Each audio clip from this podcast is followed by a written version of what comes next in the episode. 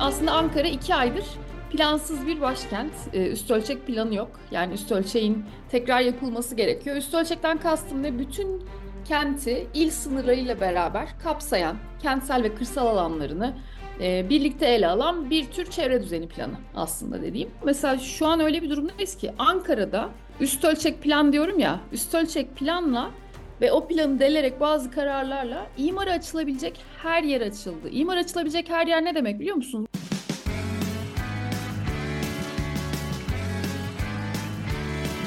Kulağınız bizde olsun. Kısa Dalga Podcast. Herkese merhaba. %100 yerel yayınına hoş geldiniz. Ben Mehviş Evin. Yerel seçimler öncesinde bugün başkent Ankara'yı konuşacağız ve nasıl yönetildiğini konuşacağız. Konuğum Şehir Plancıları Odası Yönetim Kurulu üyesi, kentsel politikalar uzmanı Ceren Gamze Yaşar. Hoş geldiniz yayınımıza. Hoş bulduk Mehveş Hanım. Teşekkür ederim çağırdığınız için.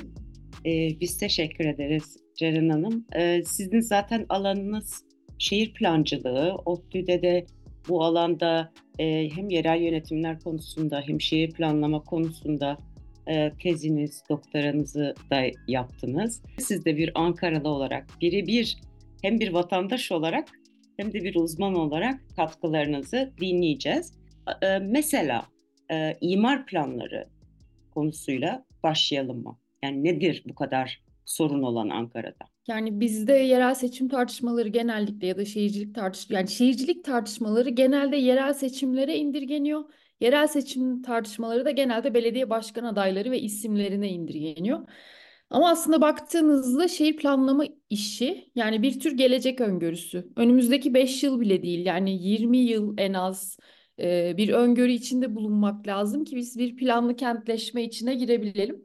Hatta ufak bir anekdotla başlamak istiyorum. Sonra ben... oradan bağlayacağım size.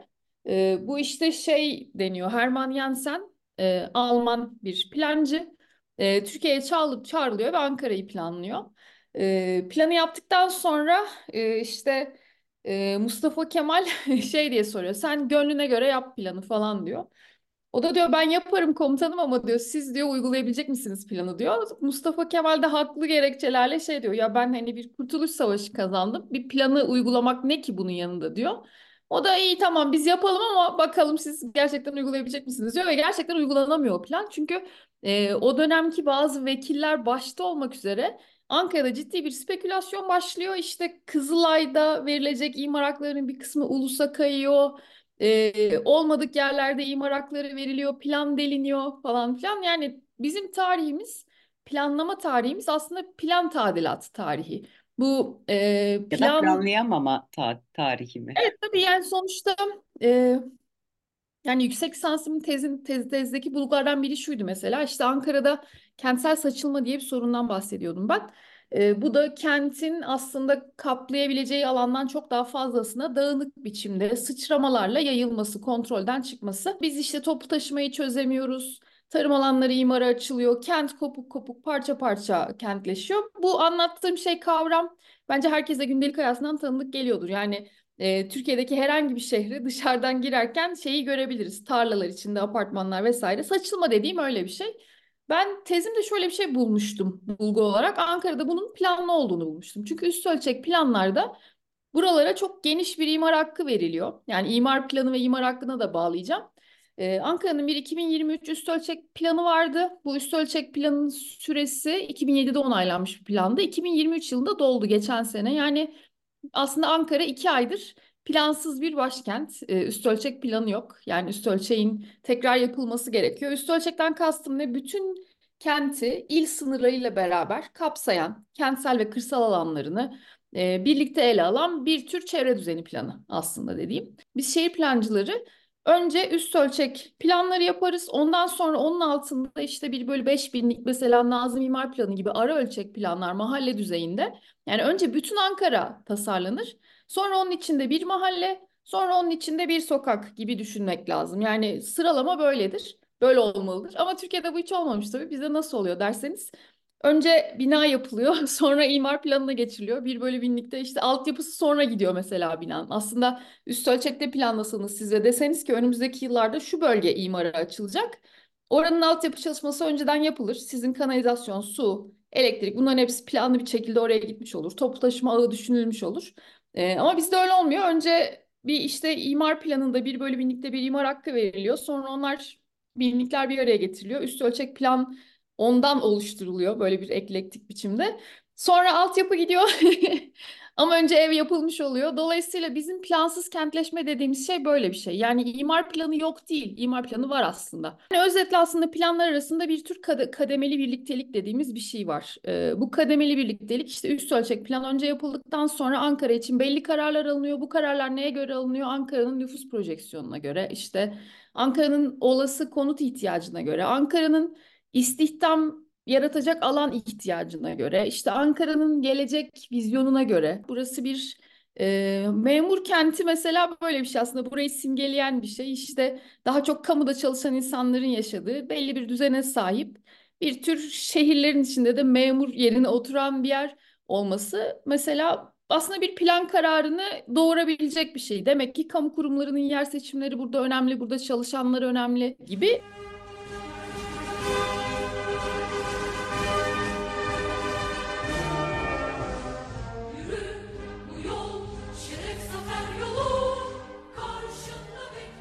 Yani tarım alanlarının imara açılması dedim mesela. Bir kent e, kırsal alanlar üstünde, kendi çevresindeki kırsal alanlar üstünde sadece oraları imara açarak tahakküm kurmuyor. Yani işte e, madenler, enerji e, tesisleri, işte yani enerji üretme santralleri, ondan sonra e, ulaşım altyapısı geniş bir ağa yayılan. Bunların hepsi kırsal alanların kent kentten doğru uzantıları yani kırsal alanların daha doğrusu bir tür kentler tarafından kontrol altına alındığı ve kullanıldığı bir takım araçlar. Dolayısıyla şu an belediye kentsel bir yönetim birimi olarak bütün bu kırsal alanları da kontrol ediyor. Ben tam da bu yüzden diyorum üst ölçek plan gerekli diye. Çünkü e, bir, bir yani kırla kent arasındaki bu ilişkide tek bağ belediyelerin artık bu alanları da yönetmesi değil. E, aynı zamanda şöyle bir şey. E, mesela biz konut yapıyoruz. İşte Ankara'da 2010 yılında İnşaat Mühendisleri Odası'nın bir çalışması vardı. Diyorlardı ki 500 bin civarı fazla konut var Ankara'da. Oturma ruhsatı alınmış boş konut. Ee, geçenlerde bir doktora tezinde gördüğüm bir rakam 2022 yılı için 890 bin civarı idi. Boş konut Ankara'daki oturma ruhsatı alınmış. İnanılmaz yani, bir rakam, çok yüksek bir rakam. Bir evet. de e, yani her şehirde olduğu gibi Ankara'da da özellikle deprem sonrasında da bir e, daha fazla belki normalin üzerinde her kent zaten göç aldı. Deprem sonrası bu konutların bir kısmı dolmuştur ama bu konutların sorunu yerleri yani bunlar Ankara'nın çok dış çeperlerinde, çok uzak erişilmez noktalarında, toplu taşıma olmayan noktalarında, çok dağınık yerlerinde. Dolayısıyla bu konut fazlası kimsenin işine yaramıyor bir yanıyla. Çünkü biz mesela ben kendim merkezde oturuyorum, kent merkezinde ve kiracıyım. Ve bu civarda yani ben dahil olmak üzere benim çevremdeki herkes şu an ev sahipleri tarafından evden çıkarılsa bütçesine göre ev bulamaz. Depremzedeler özellikle sanayinin gelişmiş olduğu büyük illere göç ederken Başkent Ankara'ya binlerce depremzede geldiği kaydedildi. Başkent Ankara'da depremzede nüfusunun artması kira fırsatçılığını da beraberinde getirdi. Yani bizim bir yandan konut sayısı çok artıyor, fazlası artıyor ama bir yandan da şey artıyor, konut sorunumuz artıyor. Ee, bir yandan kentsel dönüşümle mesela merkezde işte binalar yıkılıyor, yerine daha yüksekleri yapılıyor evet. Ama yeni yapılan binalar çok pahalılar. Bunu İstanbul'da ben İstanbul bizden çok daha iyi biliyor bence. Ankara yeni yeni öğreniyor bunu. Konut fazlası var dedim. Bir yandan biz bunları kullanamıyoruz bu konutları. Hem uzak oldukları için hem tam olarak pazarda sayılmazlar bunlar. Çünkü yatırım amaçlı üretilmişler. Bir tür işte değişim değerine sahipler ve böyle bir meta olarak çok finansallaşmış bir meta olarak duruyorlar. Ama bu böyle şey gibi değil. Bono, tahvil ya da işte borsada oynamak gibi değil. Bunun e, 20 yıllık 50 yıllık daha fazla uzun vadeli etkileri var. Yani şeyi düşününce ülke ekonomisini düşününce biz çok ciddi bir parayı toprağa gömdük ve bunu kullanamıyoruz. Bir yandan da ha, burada bir, bir şey soracağım. Demin e, yani ko- konuya girerken siz demiştiniz e, yani tezinizde bunun zaten bu imar planlarının hani üst ölçek, alt ölçek e, imar planlarının bu şekilde devamlı değiştirilmesi, delinmesi zaten bir tercih demenizin sebebi bu mu? Yani bir ekonomiyi e, ayakta tutmak için inşaat sektörünü, inşaat ve bağlantılı alt sektörlerini, işte madencilik, enerji her tarafa doğru gidiyor tabii ki. Bundan kaynaklı bir şey mi kastediyorsunuz? Yani evet bu bizi yutan bir karara dönüştü. Biz bundan artık çıkamıyoruz ekonomik olarak. Ekonomik olarak girdiğimiz yol e, işte bu inşaat sektörü lokomotif e, falan diyorlardı. E, bizim ülke yakayı tamamen inşaat sektörüne kaptırdı gerçekten ve ekonominin çok önemli bir kısmı, hacminin çok önemli bir kısmı inşaat sektöründe. Kentsel ekonominin de neredeyse tamamı burada dönüyor. Yani bir üretken bir ekonomiye sahip değiliz. Eğer ihtiyacımız için konut üretiyorsak bu kötü bir şey değil özellikle. Ama bizde bütün bu rezerv alan olarak görülmesi gereken şey ki o şu demek. Bu şehir 50 yıl sonra işte nüfusu şu kadar artarsa şuraları açabilir. 100 yıl sonra buraları açabilir. İşte 500 yıl sonra buraları açabilir. O kadar uzun vadeli düşünmeniz gerekiyor. İdareli kullanılması gereken bir kaynak toprak çünkü. Ee, özellikle de sulu sarım yapılan topraklar yani suyun varlığı, işte onun niteliği gibi hani başka parametreleri de var.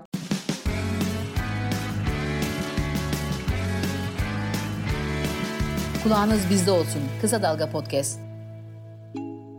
Ankara bir çanak şeklinde onu söylemek lazım. Bir çorba kasesi gibi düşünelim Ankara'yı. Kızılay o kasenin dibi. Şimdi Ankara bu çanağın dışından çıktı. Yani Batı koridoru, Çay yolu koridoru çanakta bir yarık aslında. Diğer yarıklarda şeyler, Ankara'nın vadileri, İmrahor Vadisi mesela işte. Ankara iklim değişikliğiyle beraber biraz daha nemli bir coğrafya haline gelmeye başladığı için yağış miktarı artmaya başladı. Bu 500 yılda bir görülecek, sıklıkta görülecek seller miktar olarak artmaya başladı Ankara'da. Biz hemen hemen her yıl Ankara'nın bir semtinde büyük bir kayıplı bir sel vakası yaşıyoruz. Yani bir bir genç kadın burada bir bodrum katında boğularak öldü. Ankara'da düşünün yani bu kadar şey bir ciddi bir sorun halinde bu aslında. Ee, işte bu Ankara böyle bir çanağın içinde vadilerle beslenen bir şehir. Merkezi de bu yüzden su basıyor. Yani hem suyu topluyor hem havayı topluyor. Dolayısıyla bizim planlarken mesela üst ölçek plan niye bu kadar vurgu yapıyorum? Bu tip şeyler yüzünden. Şimdi İmre o, Dikmen Vadisi zaten Gökçek döneminde yapılaştı büyük bir kısmı. Sadece en dip kısmı şey kaldı. E, vadi tabanı sadece park olarak kaldı. Geri kalanın tamamı yapılaştı ve orası hava koridoruydu. E, dolayısıyla orayı siz yapılaştırdığınızda artık hava kendini sirküle etmez oluyor merkezde. Giderek Ankara'da mesela şey artıyor yeniden hava kirliliği artıyor. Biz burada kokusunu alıyoruz. Yani şehir hem bir yandan yoksullukla ilişkili olarak gazın çok pahalı olması ile ilişkili olarak kömür kullanımı artıyor. Ama bir yandan da vadiler yapılaşmaya açıldığı için e, kentin merkezinde o kirlilik böyle çok kalıcı bir hale gelmeye başladı. Gri bir tabaka var üstünde. Hani bu Hong Kong, Singapur gibi böyle büyük şehirlerin e, işte göz gözü görmeyen sisleri var ya bazı günler öyle oluyor gerçekten. Değerli hemşerilerim 5 yıldır sizlere hizmet ediyoruz. 5 yıl önce vaatlerimizle karşınıza çıkmıştık. Bizlere inandınız. Biz de inşallah bize güvenleri mahcup etmediğimizi düşünüyoruz. Yani aslında o kaç yıllık Gökçek kalıntısından sonra yani o politikaların kentin e, değişiminin dönüşümünün üzerine e, muhalefette olan Ankara'da evet bir rahatlama gözlemleniyor ama bir sürü eleştiri de var. Gökçek dönemi o kadar e, yani Türkiye'deki belki belki dünyadaki en kötü belediyeciliklerden birini yaşadık biz. Yani burada taksiciler bile mutlu değildi. Düşünün o kadar kötü bir belediyelikcilik evet. deneyimi ben çıktık ve 20-25 yıl sürdü bu. E, şimdi bunun üstüne Mansur Yavaş tabii ki bir ferah bir nefes gibi geliyor. Ama şöyle bir şey var. Şimdi belediye işi ekip işi. Yani biz mesela sadece belediye başkanını tartışıyoruz ya bir kişi hiçbir şey değiştiremez. Yani o kişi geldiği zaman ya şunu demeye çalışmıyorum. Her belediye başkanı geldiğinde bütün belediyedekileri işten atsın ve yerine yenilerini alsın demiyorum kesinlikle ama demeye çalıştığım şöyle bir şey.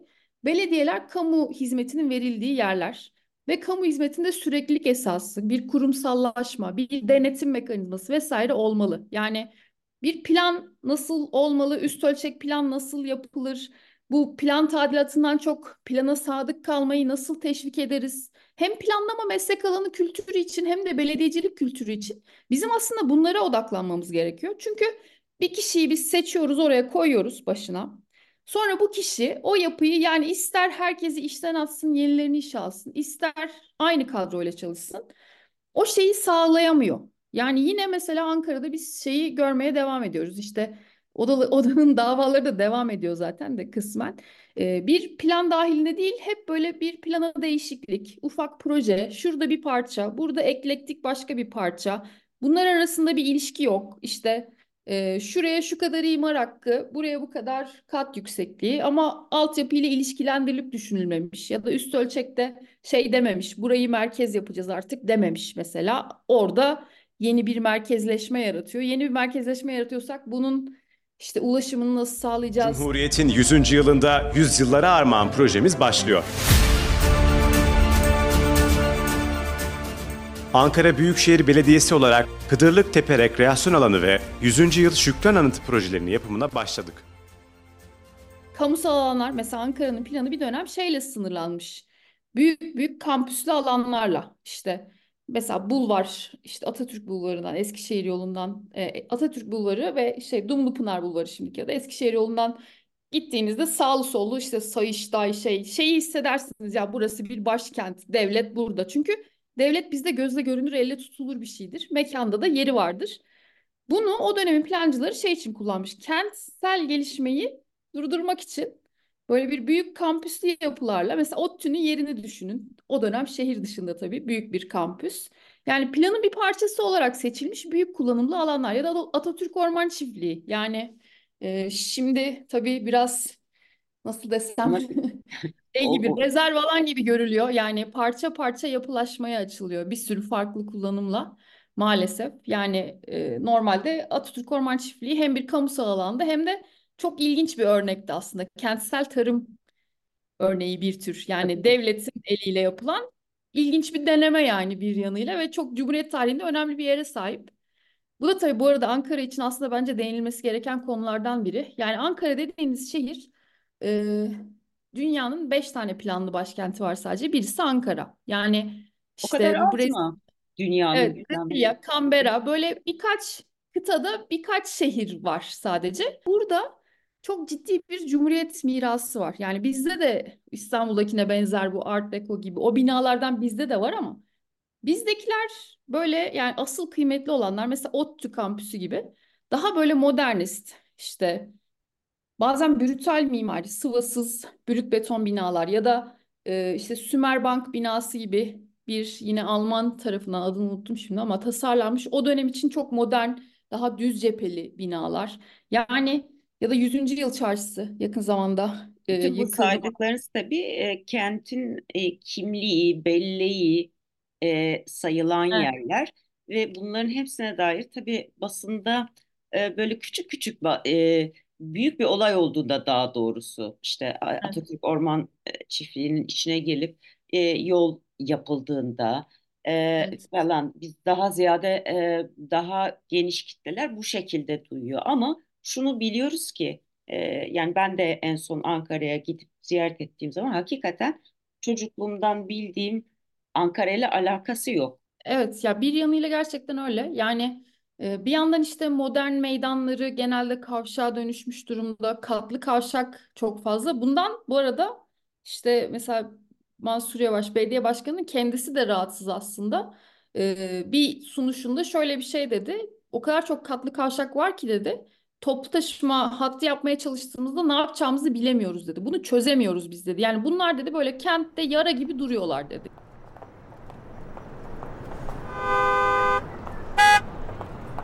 Yani üst ölçek planın yaptığı şey şu.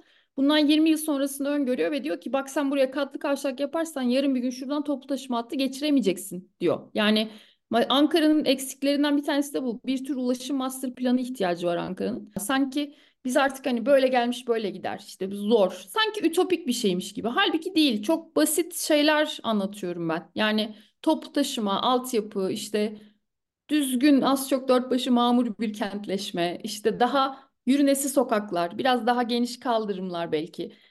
araçtan çok yayayı ve toplu taşımayı önceliklendiren bir şehircilik anlayışı. Bunlar böyle atla deve değiller gerçekten. Biz böyle yerel seçimlerde dediğim gibi hep işte isimlere odaklanıyoruz. Yani Büyükşehir Belediye Başkan adaylarına özellikle, ilçe belediye başkan adaylarına bile değil ama Büyükşehir Belediye Başkan adaylarına ama aslında bizim odaklanmamız gereken e, iki tane başka şey var. Yani Büyükşehir Belediye Başkan adayları meclis içinden herhangi biri gibi de seçilebilir. Ünlü de olabilir. Bunun bir önemi yok. Tek başına bu insanlar bir şey yapamazlar. Yani ne kadar iyi olurlarsa olsunlar. Her zaman bir ekibe ihtiyaçları var. İki mecliste desteğe ihtiyaçları var. Yani e, mesela her zaman Büyükşehir Belediye Meclisi, ilçe meclisleri bunlardaki kompozisyon çok daha önemli oluyor. Ha diyeceksiniz ki bu partiye göre fark ediyor mu? İşin açığı belediye meclis üyeleri seçilirken çoğu parti çok da böyle açık olmuyor aslına bakarsanız ve çoğu belediye meclisi üyesi zamanında bir çalışma için şeylere bakmıştım. Belediye meclis üyelerinin mesleklerine bakmıştım. Doktora tezim için de bakmıştım. Çoğu müteahhitti. Müteahhit Yani değil mi diyecektim. Müteahhit tabii ki. Evet, müteahhit yani ve şey yüzde yetmiş falan oranında ve her yerde yani e, müteahhitler o kadar çok giriyorlar ki belediye meclisine. Adam bir yerde işte şey yapıyor e, bina yapacak ona zaten şey ona geliyor imar değişikliği kararı ona geliyor o onaylıyor anlatabiliyor muyum? Ekip işi dediğinizde benim gözlemlediğim bir de şöyle bir şey var. Evet bir belediye başkanı seçildiğinde elbette ki danışman işte vesaire yakınında bir, bir e, beyin takımı olabilir. Sonradan beyin takımı olarak faydalı olacak bir ama e, içeride bu e, grupların, kliklerin yani belediyelerin içinde kliklerin çatışmasına dönüyor. Ee, aslında şöyle ben galiba daha çok şey düşünüyorum. Bu belediye yerel yönetimler bir kamu hizmeti birimi. Dolayısıyla böyle bir hem o hizmette bir süreklilik hem de bir tür kurumsallaşma. Şimdi kurumsallaşma çok liberal bir kavram gibi. Ama bir yanıyla da şeyi yani mesela şu hep kurtulmak istedikleri bürokrasi var ya. Aslında o plansızlık demek bir yanıyla. İmar planı da bir bürokrasi, üst ölçek plan da bir bürokrasi. Ee, sonuçta şeye de sığınmamak lazım. İşte bu halk bunu istiyor deyip geçmemek gerekiyor. Bu halk neden bunu istiyor? Bu nasıl değişir? Bunun doğrusu ne? Biz de eğer seçmen olarak şeye bakmak istiyorsak belediye e, meclisi işte kimler seçiliyor? Gerçekten o stratejik oy meselesini oralarda yapmak lazım. Yani Büyükşehir Belediye Meclisi'nin kompozisyonu nasıl olacak? Ben hangi ilçede oy kullanıyorum? Meclise kimler giriyor? Partilere bunları sormak lazım. Senin meclis adayların kim diye. Çünkü son tahlilde bu şehri onlar yönetiyor. Belediye başkanı görsel bir figür, önemli bir figür, çok önemli bir figür ama son tahlilde belediye meclisi karar alıyor. Yani imar planını meclis şey tek başına onaylayamaz belediye başkanı. Orada ya da belli bir karar, ya belli bir çoğunluk olması gerekiyor. Dolayısıyla bizim de biraz bunun farkına varıp bir yandan da bunları takip edebileceğimizi bilmek gerekiyor. Çok çok teşekkür ederim Ceren Hanım. Ağzınıza Ben- sağlık. Yayınımıza Evet. katıldığınız için. Ee, umarız daha güzel günlerde tekrar daha planlı şehirleri konuşabiliriz.